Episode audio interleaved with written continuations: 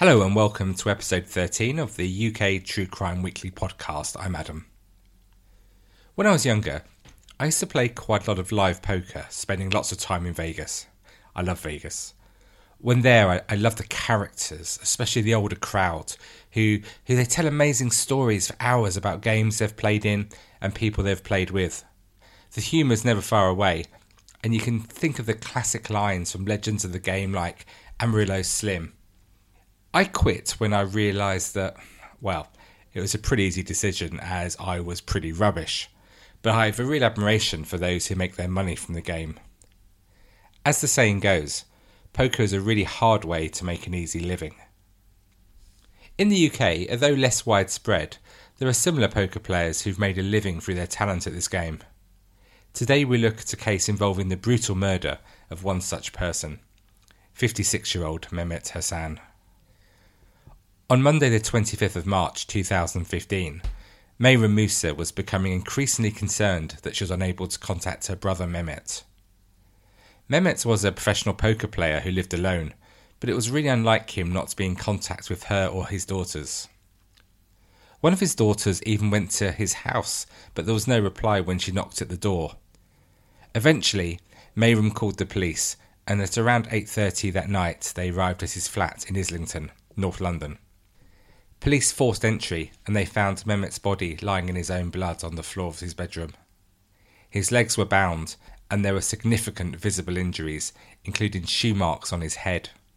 In fact, he'd been brutally murdered, with 11 of his ribs broken on one side and there were 12 different injuries to his head. Officers initially suspected that the cause of death may well have been that he drowned in his own blood. Shockingly, he was kicked to death not by heavy boots, but by somebody wearing trainers. A subsequent post-mortem examination revealed that the cause of death was actually neck and chest injuries. Neighbours spoke of the horror experienced by his family upon this discovery. One said, "There are police everywhere, and there are relatives up and down all over the place crying their eyes out, as well as women screaming and shouting just after they found him. They broke down. There was a lot of commotion." Another added, "He was such a friendly guy. A woman used to come round who I think was his mother.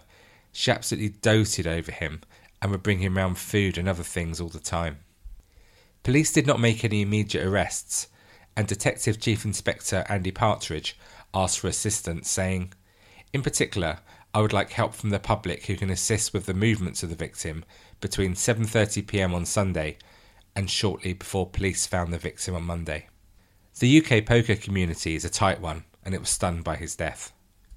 Friends paid tribute to a born gambler who grew up in Bethnal Green, playing cards in the Cray twins' illicit gambling dens, and rising to become one of the most respected players in the high-rolling casinos of the West End. UK poker pro, the actor Ross Boatman, said, "He was a wonderful, warm man, the original lovable rogue, and he would gamble on anything. He loved to gamble, and win or lose, it never affected him. He was always smiling, always upbeat. He was always prepared to put everything on the line and shoot for the stars. He was an extraordinary man, and could turn a tenner into £100,000 and then lose it just as quickly. It never seemed to bother him. He was always looking for the next chance. It wasn't about the money. It was the thrill of gambling. He was fearless."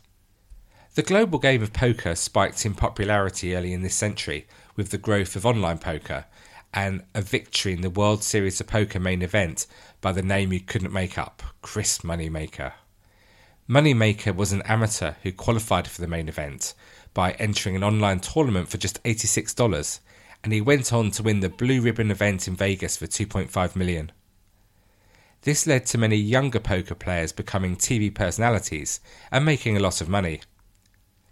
The way they played the game was very different to Mehmet and others like him around the world who were very much old school in his approach. Whereas a new school player tends to focus on the maths and their decisions are backed up by thousands of hands of data they've studied and analysed, old school players like Mehmet, they relied much more on their reading of people and instinct.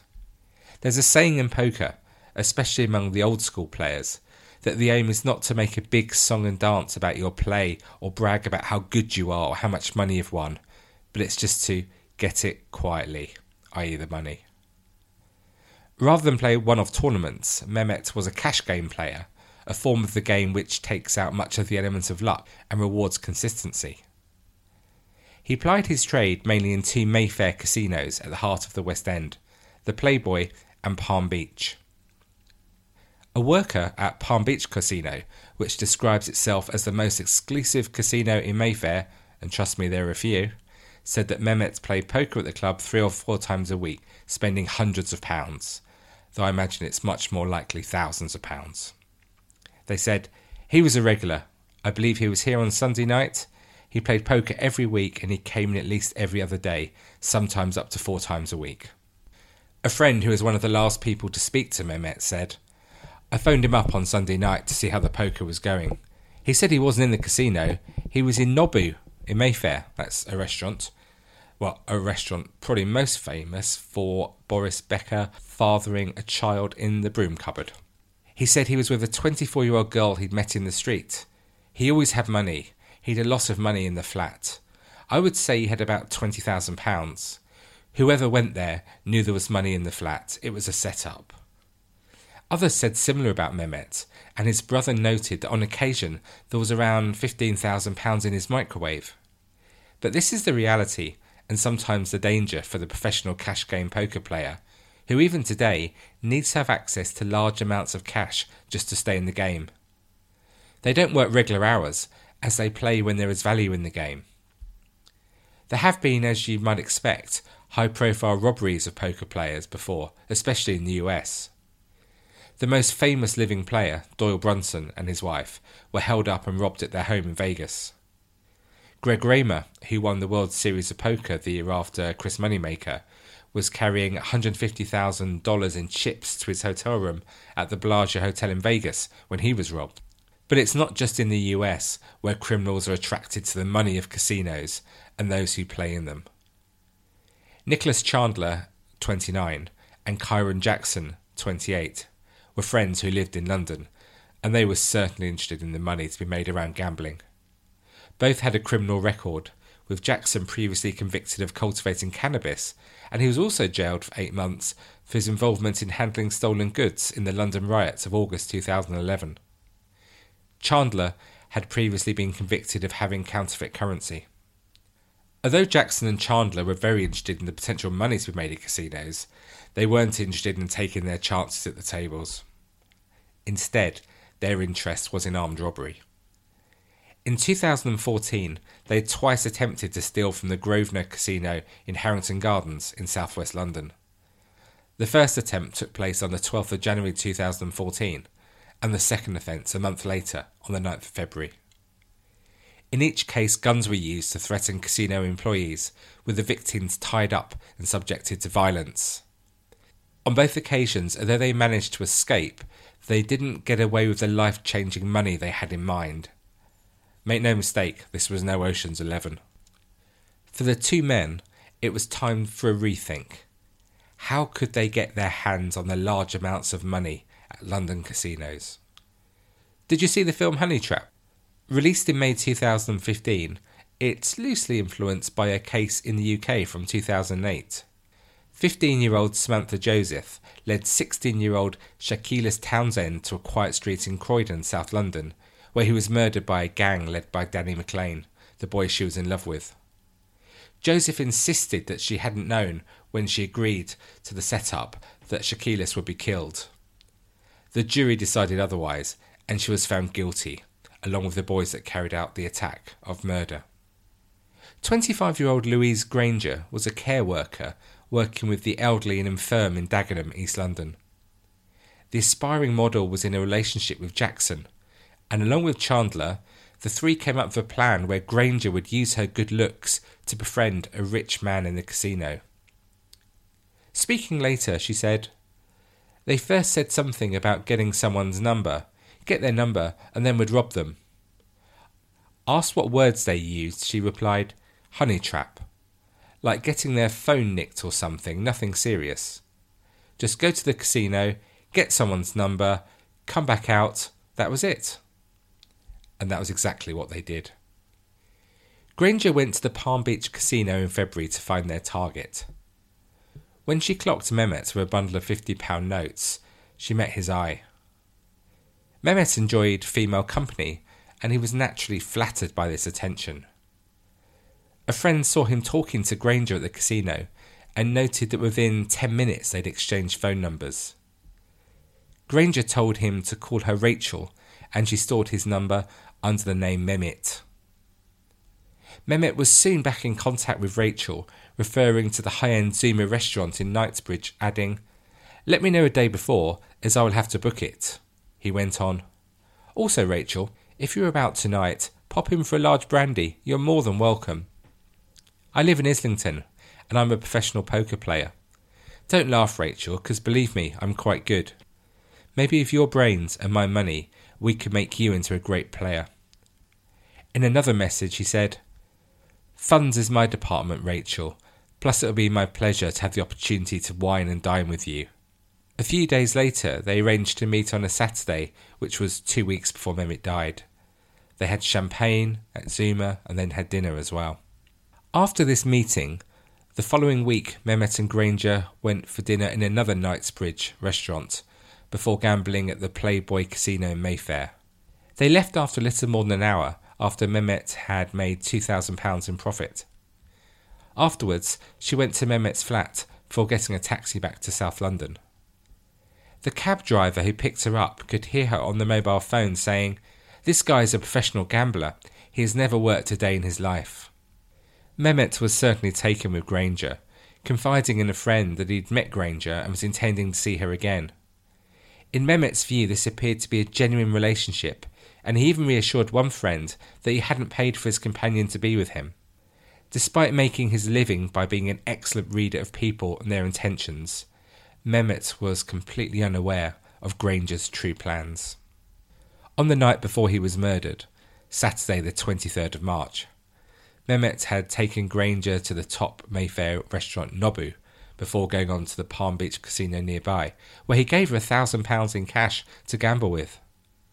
That evening, dressed in a strapless top, tight-fitting black trousers, high heels and a large gold necklace, Granger was spotted by a poker supervisor kissing Mehmet passionately, so much so that she even told the pair to go and get a room. Mehmet cashed out a significant quantity of chips, believed to be in the region of £2,000 to £3,000, and he left to return home with Granger, arriving at about midnight, the early hours of Sunday the 24th of March. After a short period of time, Granger made her excuses and Mehmet called her a taxi, giving her £200 towards the fare. Again, his generosity, this fare would have been no more than £40. Unbeknown to Mehmet, Granger had been in contact with Chandler and Jackson, who were awaiting her signal to attend the area in Islington, where he lived. After contact from Granger, they arrived close to Mehmet's flat at about 10 to 1 in the morning. Granger left the address in a taxi around 25 minutes later, and throughout her journey back to Lewisham, the taxi driver noted she was on the phone all the time. At times, Granger appeared to be quite animated in her conversation, saying things such as, "Don't tell me the money's not there. I saw it." As she left, Granger let Chandler and Jackson into Mehmet's flat, where he was savagely attacked and murdered. Shortly after 2 a.m, an Audi TT car associated with Jackson was seen on CCTV leaving the area around Mehmet's home. The two men fled with £3,000, his TV and his mobile phone. The CCTV and phone records quickly led police to the suspects, and all three were arrested a few days later on the 28th of March. When officers searched Jackson's address, they discovered £2,500 in £50 notes. Jackson claimed this was from a necklace he had pawned recently. When his story was checked, the pawnbrokers had no knowledge of such a transaction. Granger and Chandler refused to comment throughout police interviews. When Granger was arrested, police found she'd deleted incriminating evidence about her contact with Mehmet and the other two men from her mobile phone. Apart, that is, from the film of the three of them appearing to celebrate the success of the operation. Sickeningly, this celebration took place while Mehmet was still lying dead and undiscovered in his flat. At one point in the video, Chandler is spraying £50 notes all over the floor while Jackson is stuffing £50 notes into his underpants. The two men are filmed quite literally throwing his money around in bundles of £50 notes as Granger giggles while lying on a bed. Jackson is seen wearing a gas mask as he waves a wad of cash around in front of a camera before thrusting his hips at it and stuffing it into his trousers. Chandler is also seen counting out vast sums of money and tossing it onto a bedroom floor. The police had all the evidence they needed, and all three were charged with murder on the 30th of March. Their trial was held in London at the Old Bailey. Granger told the jury she believed the plan was to rob Mehmet, not to kill him. Her barrister asked her whether there was any discussion of the consequences to the victim or to her, which she denied. Tensions between the gang showed after Granger told the court that she saw Chandler waiting outside the house as she left. He later told the court, "That's totally not true. That's a story that she's made up sitting over there," as he gestured towards the dock. Granger explained, "I didn't want to have sex with him. That's all it boiled down to.